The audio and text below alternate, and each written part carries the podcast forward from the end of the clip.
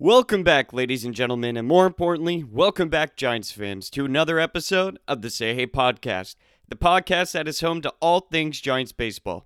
Folks, before we dive into today's show, I would like to take a moment to let you know that you can find the Say Hey Podcast on Spotify and Apple Podcasts. If you like what you're hearing, then don't be afraid to subscribe. And if you really like the show, then make sure to leave a review. But most importantly, make sure to spread the word. Now, with that being said, let's dive right in.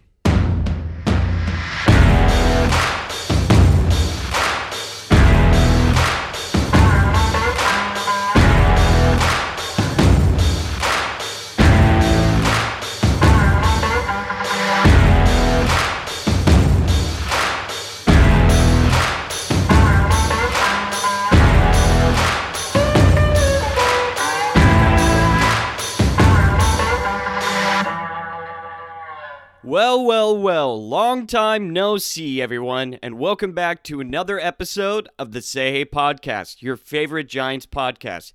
I'm your host, James Donahue, as I am for every show, and you are now officially listening to episode 62, which couldn't be more fitting because it just so happens our fearless leader on the mound, Logan Webb, wears jersey number 62.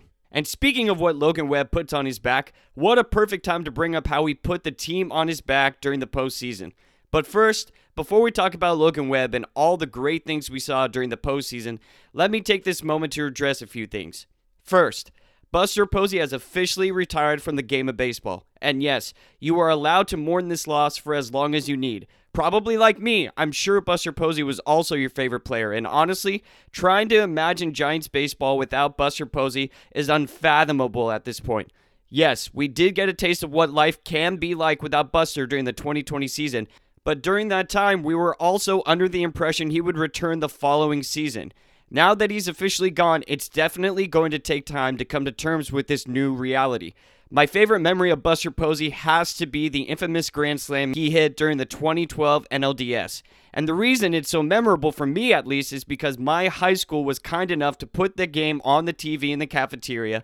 And as soon as he launched that ball off Matt Latos, the entire place erupted. Food, random objects, and also several bodies went flying everywhere.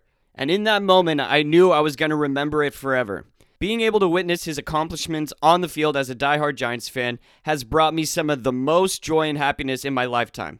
And something I would love to do at some point during this offseason is put out an episode talking about my top 10 favorite memories from Buster Posey. Another quick update is that we have some members of the Giants organization who have received certain accolades. That's right, I'm talking about Brandon Crawford, who won the Gold Glove Award, and Farhan Zaidi, who won MLB Executive of the Year.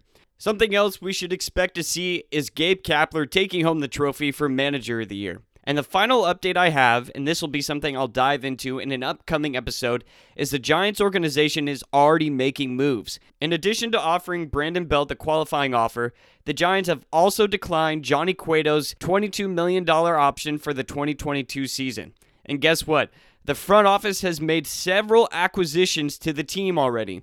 On November 5th, the Giants claimed right handed pitcher Hunter Harvey from the Orioles, outfielder Austin Dean from the St. Louis Cardinals, and left handed pitcher Joe Palumbo from the Texas Rangers, all from waivers. Like I said, I'll dive into each one of these players in a future episode, but as for now, let's just hope one of these guys can be the next diamond in the rough, the next reclamation project like Mike Yastrzemski or Donovan Solano. And the last piece of news I have for you all is that on October 29th, Tommy La Stella underwent left Achilles surgery. Full recovery is expected to take around four months, and that would get him back on the field in the middle of spring training. So, rest up, Tommy La Stella. All right, here we go. Moving on. Now, probably like you, I still haven't gotten over how the NLDS ended. I truly don't care who you talk to, and yes, sure, this might be the biased Giants fan coming out in me, but I really don't care. Wilmer Flores did not swing. Let's just go ahead and get that out of the way right away. I don't care if Major League umpires say differently. I don't care if MLB coaches or MLB analysts say differently. And I sure as hell don't care if any Dodger fans say differently. Wilmer Flores did not swing. That's just the truth. And what truly bothers me the most is the argument people, and by people, I mostly mean Dodger fans. Obviously, not all Dodger fans here. I'm not trying to create a divide or a hostile environment, but most Dodger fans are making against this. For example, something I keep hearing is, quote, his career numbers against Scherzer were absolutely terrible. There is just no way he would have done anything against him. Okay, yes, even though it is true, you know, that's undisputable, Wilmer Flores' career numbers against Scherzer were absolutely terrible. But that's not the point. The point is, both of these teams had historical years for their franchises.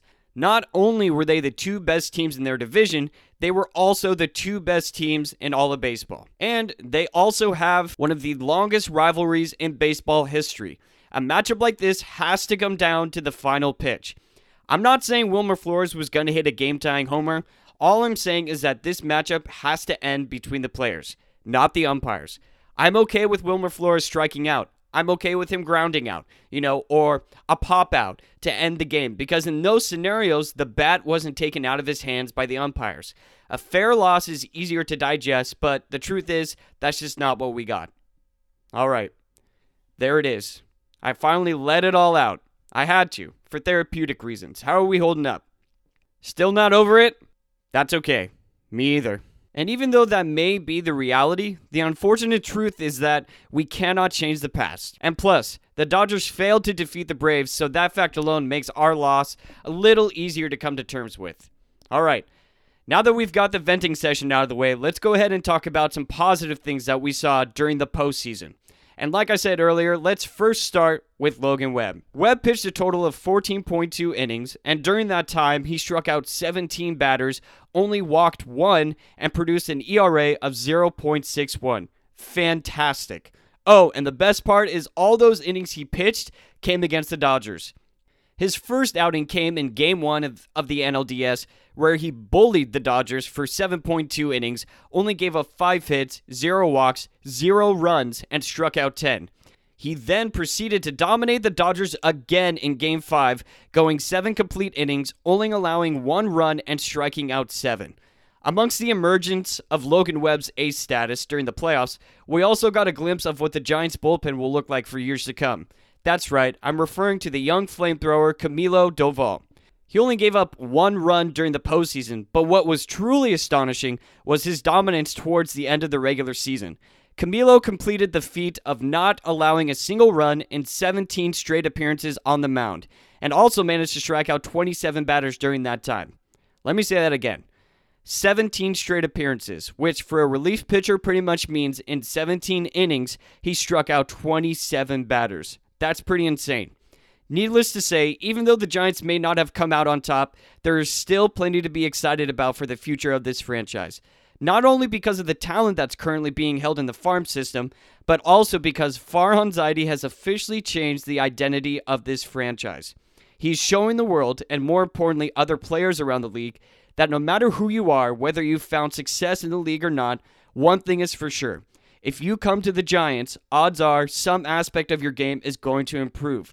And we can see this when we look at players such as Kevin Gausman, Drew Smyly in 2020, Alex Wood, Anthony DeSclafani, Darin Ruf, who thought his career was over and even went as far as playing in the Korean Baseball League before finding his new home in San Francisco, Wilmer Flores, who was on pace to hit 30 home runs in 2020 and ended up hitting 18 during the 2021 regular season after never coming close to those power numbers before coming to the Giants. And of course, let's not forget the household names of Brandon Belt, Brandon Crawford, and Buster Posey, who all experienced major resurgences during the past two seasons.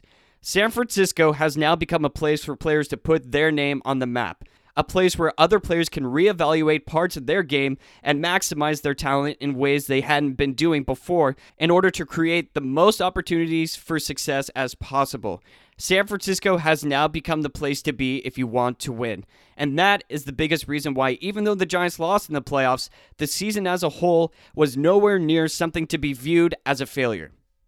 All right, everybody, that is going to be all for today's show of the Say Hey podcast.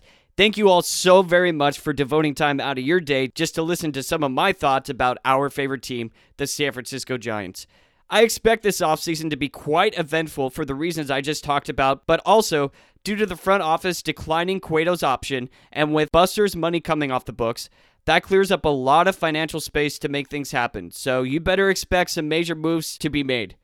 Folks, just a reminder you can find the Say Hey podcast on Spotify and Apple Podcasts or wherever you find your favorite shows.